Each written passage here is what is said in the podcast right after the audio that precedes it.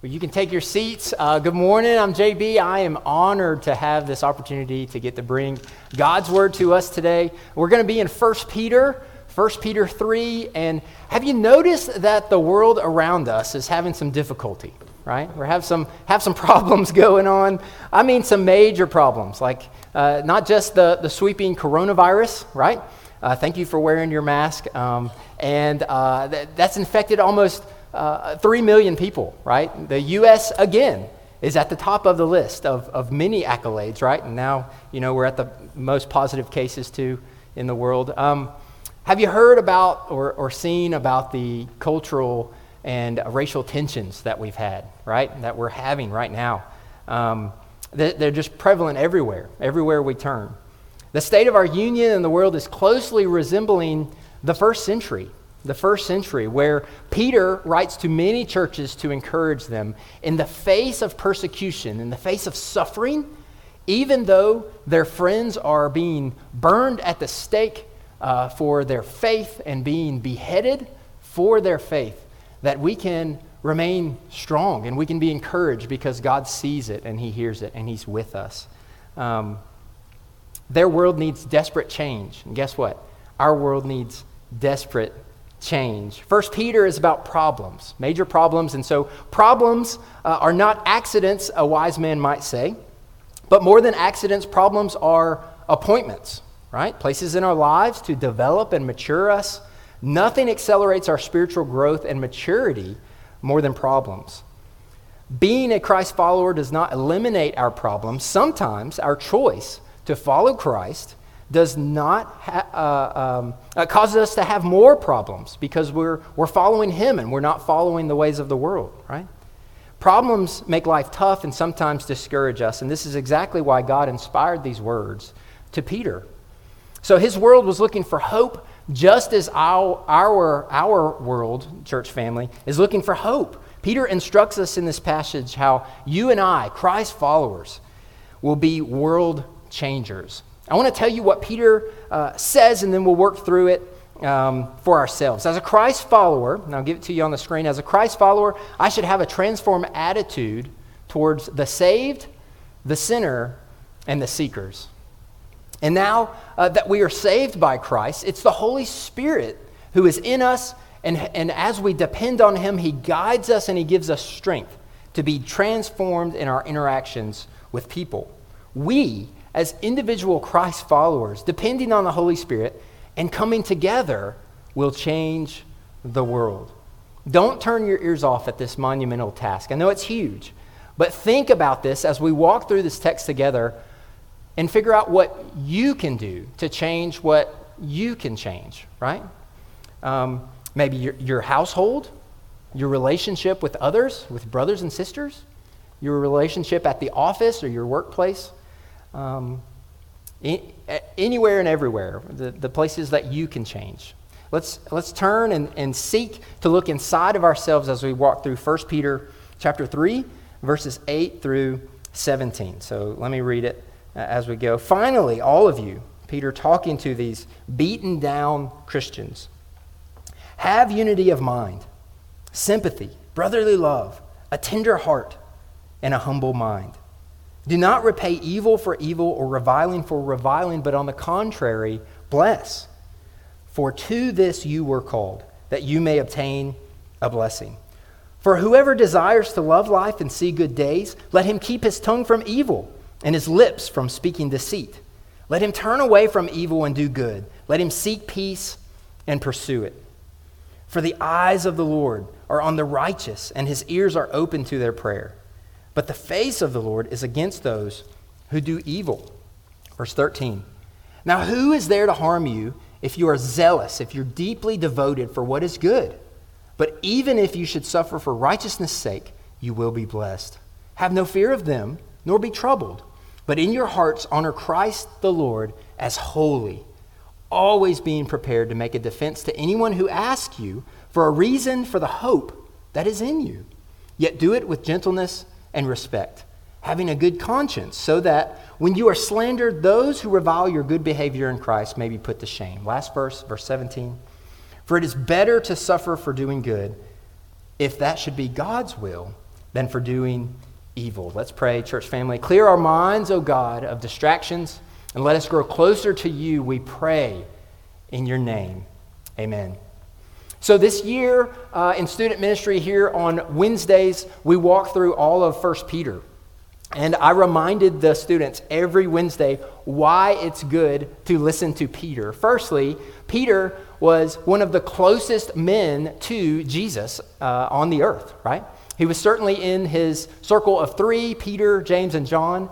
Uh, Peter probably spent the most time uh, with Jesus, and he was older. He was older than, than all of the other disciples um, scholars would say, and also we know that he was married, right? Jesus healed uh, Peter's mother in law, right? And then she began to serve them. It's a beautiful passage. Um, and so Peter is, is not green, okay? He's not naive, okay? But at the same time, he's action oriented, right? Uh, he is, I can relate to him. Some of you can relate to him because he acts, he does actions before he thinks, right? and, uh, and teenagers, much uh, of the time, they do that, and that's, that's great. I, hey, go for it. Uh, but Peter uh, had to learn some things, uh, right? He had to mature. Uh, another thing why we need to listen to Peter is um, Peter's much like us. He denied Christ three times, right? The night of his being arrested. And Jesus told him that he was going to do that. No, Lord, I'll never do that. He denied him three times. And he, he, he sinned against Jesus, right? He sinned against his Lord. But later, the resurrected Christ, the risen Christ, forgives him, right? And he's restored. And we are restored, aren't we, Christ followers? We are restored uh, just uh, due, due to our sin. Jesus comes and he pays the penalty on the cross for us, and we ask forgiveness, and he freely gives it. Amen. He, we are restored to him. So, um, Peter's letter, too, uh, before we go on, is widely distributed okay, in the first century, where Paul's, uh, most of Paul's letters were directly to a certain church or a certain person, like Timothy, right? Um, Peter's letter was distributed widely to the first century churches, scholars uh, would say. And again, uh, during this time, there's severe persecution going on. And so Peter's trying to encourage the church. In 1 Peter, Peter addresses several types of Christ followers. He addresses Christians, he addresses servants. Look at verse 1 in chapter 3, he addresses wives. Verse 7, he addresses husbands. And so in verse 8, he gives a summary. Now, here's what it says Finally, all of you have unity of mind, sympathy, brotherly love, a tender heart, and a humble mind. And so, as a Christ follower, I should have a transformed attitude towards the saved. There are five actions that we must have and should have in our attitude transformation. The first one is have unity of mind or be harmonious. Peter is instructing us to do this within the body of Christ, with other Christ followers. That's, that's pretty easy, right? We can have the same mind, we can have the same goals. No, it's, it's tough. Where there's two of us, we're going to have differing opinions, right? We can agree to disagree, which is something that we don't do very well. But we need to be harmonious, right? This is what Peter's saying. Peter's saying we need to be united in Christ first, right? That's the starting point. I need to understand my individual need for a Savior, a Savior who, by his perfect blood, takes away my sin. I also need to understand that I need Jesus as my Lord, not just my Savior, but I need him as my Lord, my captain, the one through whom I filter all of my decisions through and certainly by his word. When I asked sincerely, Jesus forgave me. And he gave me his eternal, eternal inheritance that Peter talks about in chapter 1. The starting point to having unity of mind with Christ's followers is starting with salvation and the lordship under Jesus in my own life. Amen? This is an individual choice. I can't make it for you, even though I pray, right? We as a staff, we as leaders, deacons, Sunday school teachers, all of us, pray for uh, and, and shepherd our church family. We want you to have salvation. We pray for that. But it's your choice, right? The Holy Spirit calls you to make that decision. I can't make that decision for you. Parents can't make it for you. You can't be grandfathered into salvation. You have to make the choice yourself. And He makes it, He, he allows us to do that freely, right? This is the starting point. You must come to Christ. This unity of mind doesn't mean that we're all the same, okay? God's kingdom is made up of many different languages, many different nations, and, uh, but we all must be of the same mind, having unity, having the same goals. It's like music, right? If we're singing one tone, it's unison. And that's, that's okay, right? Um, some of you, well, I'll just keep on going. Anyways, one tone, right? One tone. But if we have different pitches, right, that are harmonious, man, that's beautiful, right? That's beautiful stuff. That is what Peter's talking about. Be harmonious, church family. Be harmonious. And I'm not just talking to, I'm certainly talking to Elkdale, my church family, right? But I'm talking to the world. I'm talking to the Big C church. This is what Peter's saying. Hey, look, I know you've been beat down. I know you've seen your friends die for their faith. But as you come and you find a local church, be harmonious. Look to Christ, right? Have unity of mind. Man, that's the good stuff. He instructs us to be harmonious. This is a very serious matter to have all Christ followers be in harmony. And Jesus, I'll give it to you on the screen. John 17, 20, Jesus prayed this in the garden. In the garden.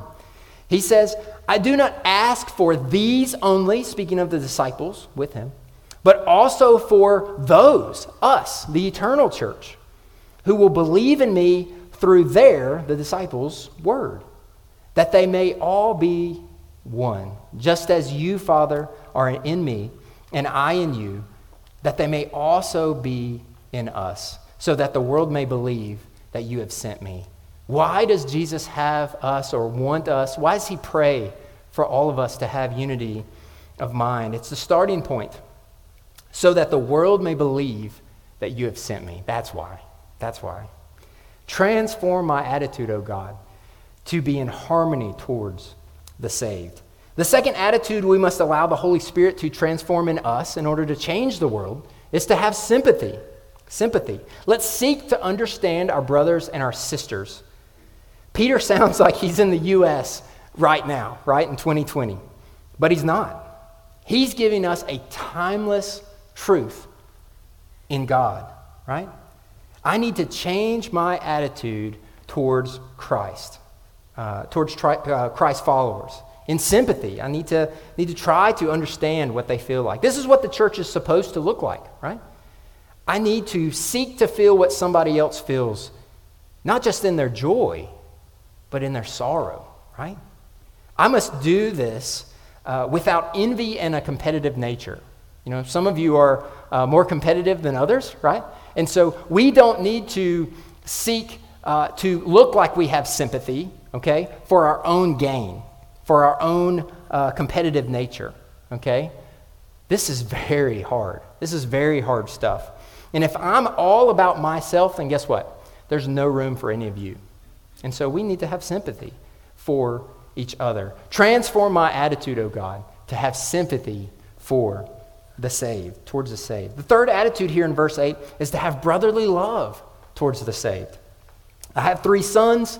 Uh, the first two are a year and a half apart. And you can see in your mind's eye, Grove and Scout, best buds and worst enemies, right? Like it's, it's a beautiful thing. You may have siblings uh, like that too. Um, and so I pray when they have uh, when the opportunity arises that someone on the other side that doesn't have the brown family name right someone outside of my family picks on one of them i pray that they will defend each other right? Like best buds worst enemies. I think it's, it's a beautiful thing.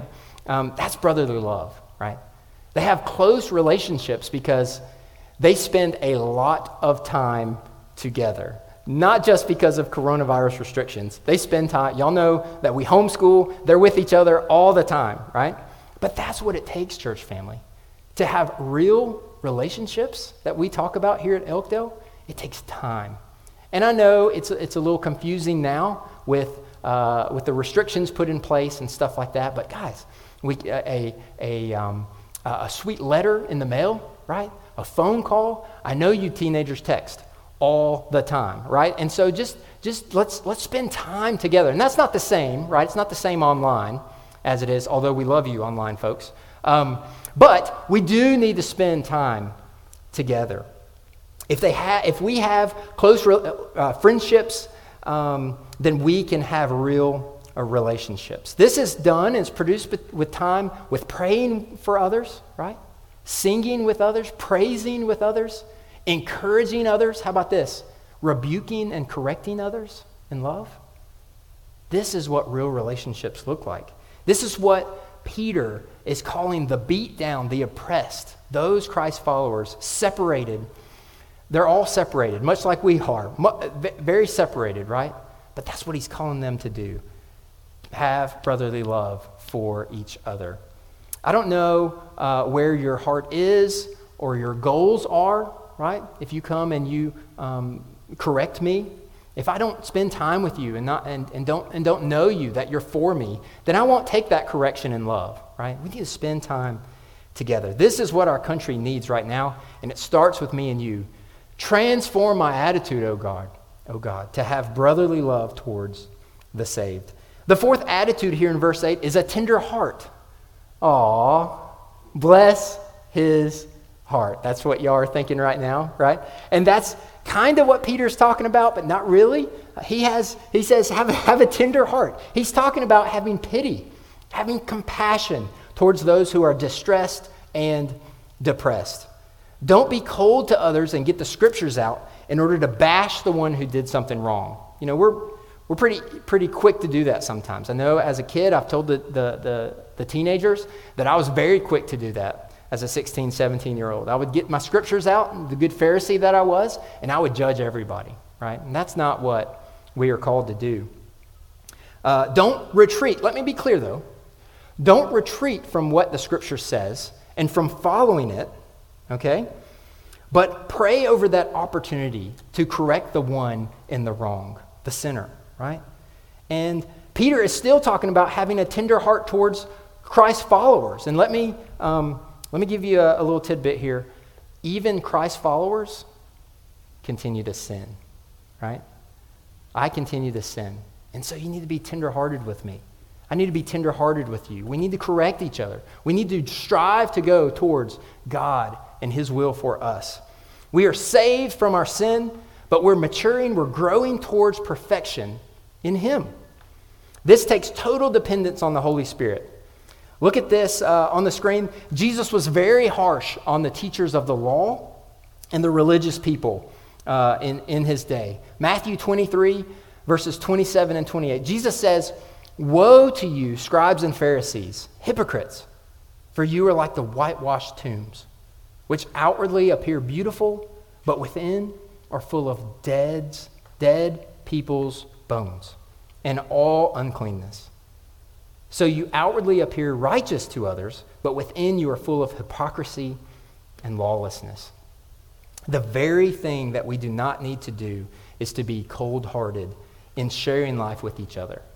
We need to have a tender heart that will allow us to love more and be more mature in Christ when those corrections need to be made. And guess what?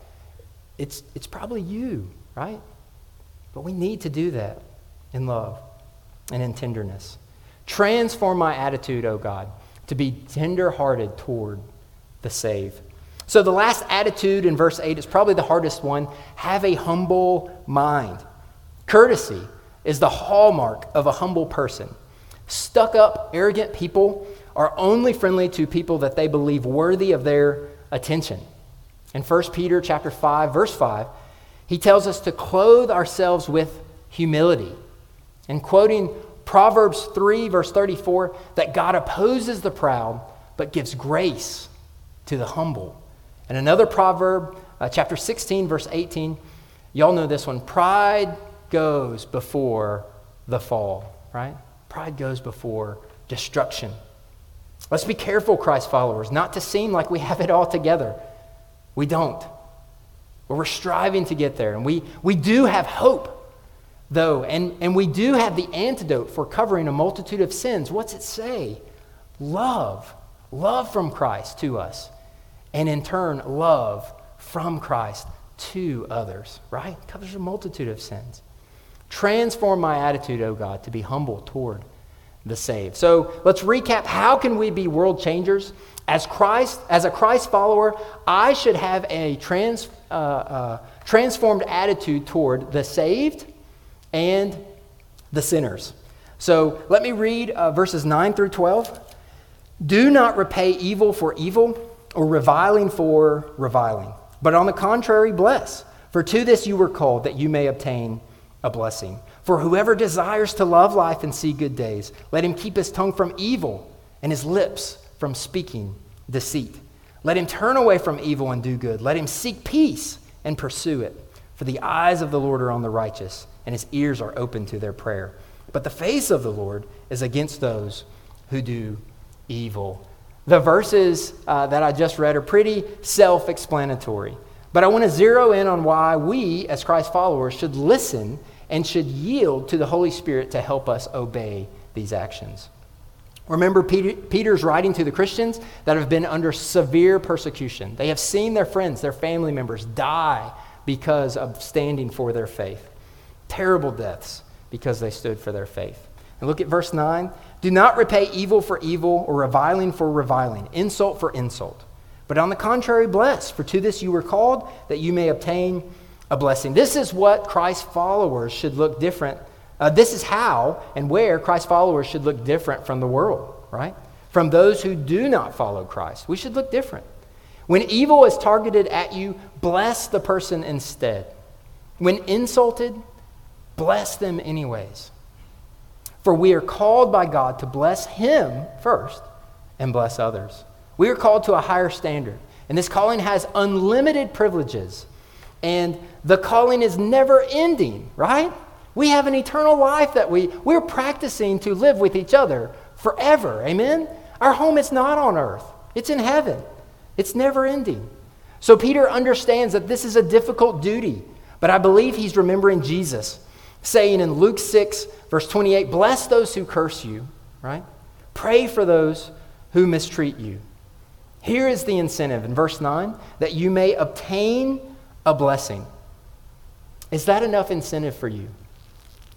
Because it, it's hard when uh, you have evil coming at you, right? When you have insults, when, the, when Satan has uh, flaming darts coming at you, right? Flaming arrows. Do you remember the goodness of God? Do you remember the blessings, both seen and unseen? That is uh, what he's trying to, to remind us of. It's hard to keep those in the forefront of our minds. But we, as Christ followers, are called to do this. And verses 10 through 12 here explain some of the benefits of obeying verse 9. So Peter quotes Psalm uh, chapter 34, verses 12 through 16 here. Look at verse 10. Whoever desires to love life and see good days, life present, life eternal, life fulfilling, life, a life of contentment. A bitter attitude makes us hate life and resent the people in our lives, right? Let's keep reading. Let him keep his tongue from evil and his lips from speaking deceit, speaking gossip, speaking slander, cursing, dirty language. Christ followers, that should not be among us, right? Should not be among us those who honor Christ with their mind, body, soul, strength, everything we got. Transform my attitude, O God, my habits and my actions. Look at the screen, Proverbs chapter 18, verse 21. This is helpful.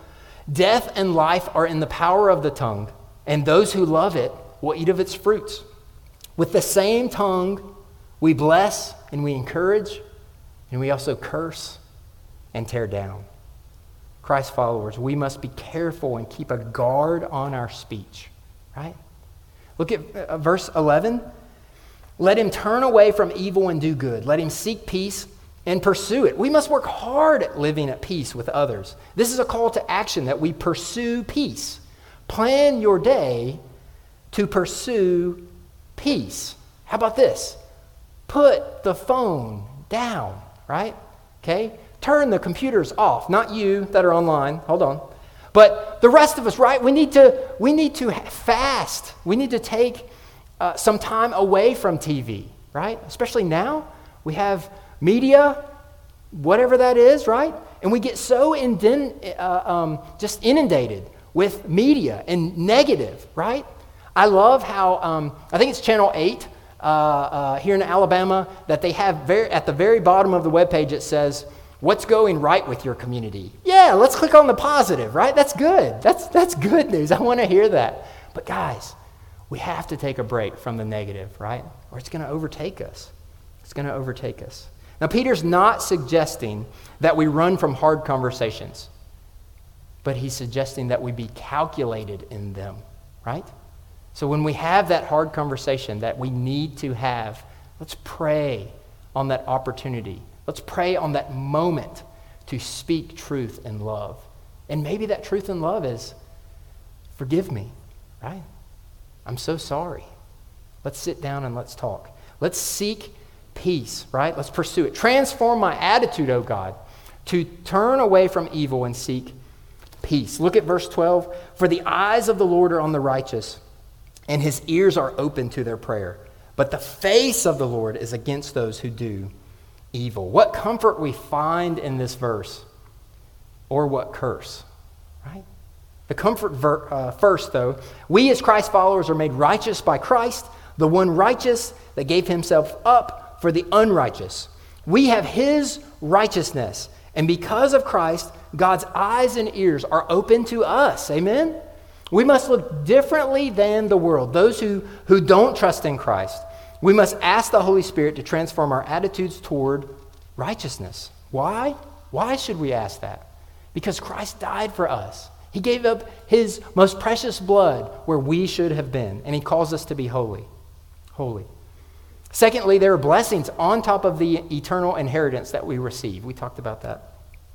Thirdly, because life as a Christ follower is extremely tough without God on our side, which begs the question can God close his ears to our prayers? Do you see that in verse 12? His ears are open to their prayer.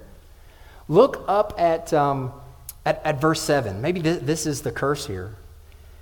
Verse 7 in chapter 3 of 1 Peter Likewise, husbands, live with your wives in an understanding way, showing honor to the woman as the weaker vessel, since they are heirs with you of the grace of life. Get this, so that your prayers may not be hindered. Wow. This is serious. When, when we were walking through uh, in student ministry this year through 1 Peter, I read that and I said, whoa, you know, things like turned upside down for me, right? Like in the office, I stopped what I was doing and I called Summer Brown and I said, forgive me, right? Like, uh, my, my sweet wife, forgive me. I don't want my prayers to be hindered, right? But I want to love you. I want to follow what God's word says. Guys, our prayers can be hindered if we're not walking in righteousness. We bear his name. God is serious about our attitudes as Christ followers. He's very serious. We bear his name, which is the name above every name, but it comes with a duty to look different, to act different, to walk different, to be different. Transform my attitude, O God, towards sinners. Verse 12 is also an encouragement to the severely persecuted Christians in Peter's day. It reminds them that God is on their side, right? He sees and he hears them. He knows what's going on. He's against those who do evil. God fights back. He calls us to bless those who curse us, but He alone, God alone, has the liberty and the right in righteousness, the pure justness to give justice and to bring vengeance on the people that are evil. By the way, the fight, church family, is not against flesh and blood. The fight is not against people, uh, Ephesians 6.12 would tell us. It's against, uh, uh, uh, uh, or, or those enemies, those enemies that we want to get back at, okay? Jesus died for them too. Amen? He died for them too. We have to change our attitude. We have to be transformed by the Holy Spirit. So, oh God, transform our attitude, oh God. Transform our attitude. Look at uh, verse 13 through 15. Now, who is there to harm you if you are zealous for what is good, if you are deeply devoted for what is good? But even if you should suffer for righteousness' sake, you will be blessed. Have no fear of them, nor be troubled. But in your heart, in your hearts, honor Christ the Lord as holy. We should be fanatical about doing good. An encouragement in verse 14 comes from Jesus' Beatitudes in Matthew 5 verses 10 through 12. Blessed are those who are persecuted because of righteousness' sake, for theirs is the kingdom of heaven. We don't have uh, uh, uh, don't, don't ha- have fear or worry, but honor Christ as holy, is what Peter says. This puts a clear divide in how Christ followers should think and should carry themselves. I have another verse on the screen Isaiah 8, 11 through 14. At this time, God is talking to Isaiah, and guess what? Israel again is messing up. The chosen people of God are, are sinning against him. That's the whole story of the Bible, right? God creates us perfectly, right? To praise him, to walk with him, to be with him, and what? We mess it up, right? Well, then he forgives us, and he clothes us, and he gives us a, a new start, right?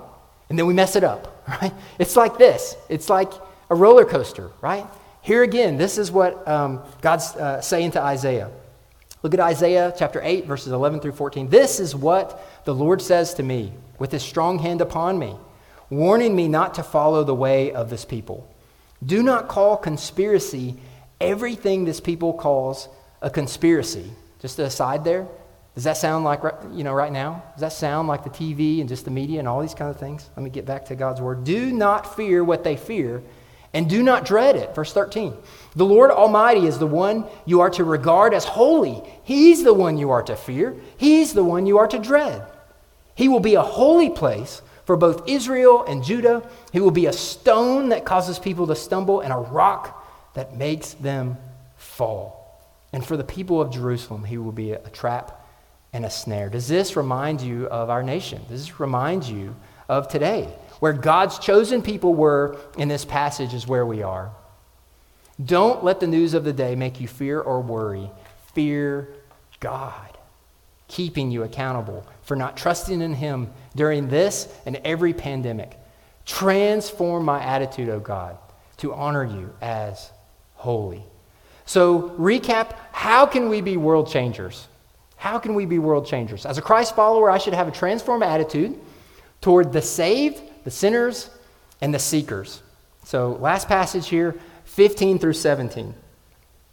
But in your hearts, honor Christ the Lord as holy, always being prepared to make a defense to anyone who asks you for a reason for the hope that is in you, yet do it with gentleness and respect, having a good conscience so that when you are slandered, those who revile your good behavior in Christ may be put to shame. For it is better to suffer for doing good if that should be God's will, than for doing evil. Always being prepared, always ready, always practiced to give an answer to explain why you honor Christ as holy. Why is he your hope, right? Why?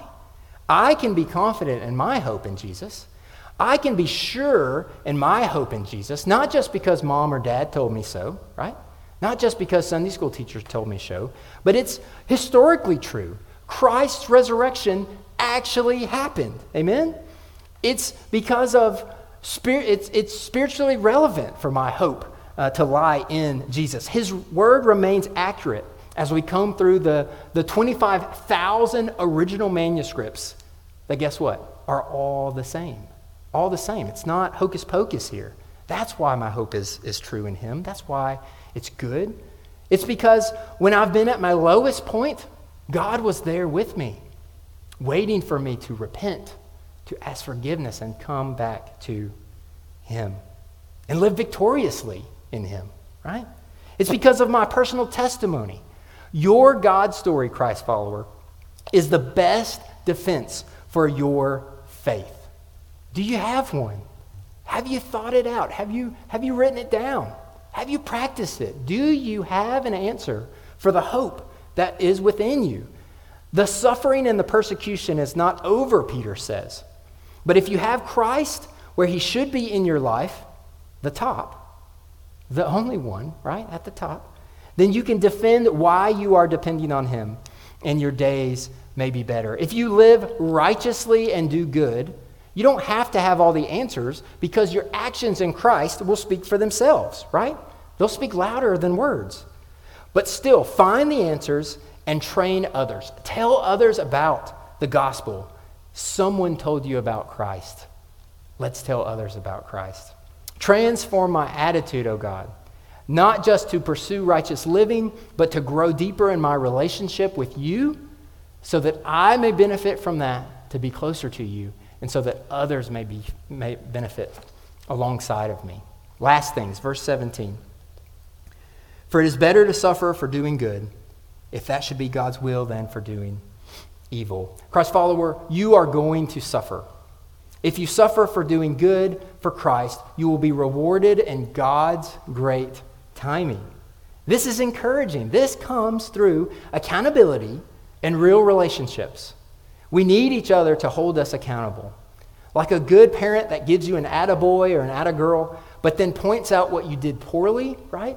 And then wisely gives you um, uh, some, some areas on how to correct it, right? Some actions on how to correct it. This is God's word. He is our good, good Father. And that's what He's doing with us. This is Peter's encouragement.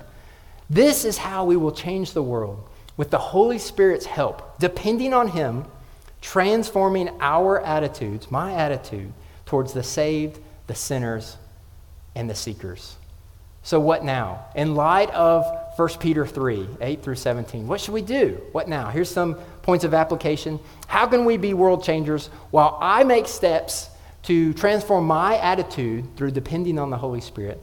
You make steps to do that too. You help me in this, and we change the world together. So, the starting point is this Have you trusted in Christ? Have you, have you come to the realization that you need a Savior? And not just a Savior, but have you made Him your Lord? There's so many of us. It's easy to see our wrongs, it's easy to see where we fail. I need a Savior, right? That's easy to, you can argue somebody with that. Yeah, you're not perfect. Wow, I'm not perfect. I need a Savior. Okay, right? But then, as you take Jesus as your Savior, have you made him your Lord? Have you made him the captain of your life, the king of your life, where all your decisions are filtered through his word, through him, right? Do you have a daily relationship with him. Have you made him your Lord? That's the starting point. Make a commitment to him. Why have you not yet, right? Like, what's holding you back? What's holding you back? If you've trusted in Christ as Savior and Lord, are you honoring Christ as holy in your life? Are you doing that? He's the one to fear, He's the one to honor. Christ follower, where do you need to grow? Is it, is it dependent on the Holy Spirit with your attitudes towards the saved, right? Is it your attitudes towards the sinner? Your attitude towards the seeker? They're out there. They're lo- our world is looking for hope, right, church family? We have the hope to give them. And the last thing is what's one thing, or a couple things, what's one thing you can grow towards Him more, right? Think it through. Think it through. Look introspectively, right? While Brother Corey's up here, while uh, Brother Micah's up here, whoever's up here, right? We're not just giving you God's word. We're, I'm being challenged by this, right? I want you to be challenged by this. Look at you first, right? So get, let's get it right first. And then the last thing is um, how can Elkdale help? How can we help? Uh, Mrs. Kim and, and Micah and I will be hanging out after the service. Love to talk to you about this. That's what a church family does, right? Have real relationships, change lives, and real relationships. And let's get real, church family. Let's change our attitudes. Let's, let's allow the Holy Spirit to transform our attitudes and change the world together. Let's pray. Our Savior, Lord, and King, Jesus, you alone are worthy. You're worthy to be praised and worshiped, for you alone took my place on the cross and died for my sin, for my mistakes. Thank you, Jesus, for beating death. You can't be held down. You hold the keys to life and death, and you promise that you are with me.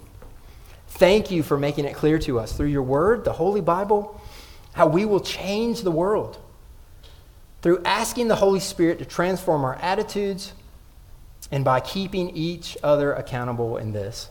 This will take time with each other and letting our guards down, having real relationships. But I know that we can do this. We're, we're already doing this slowly.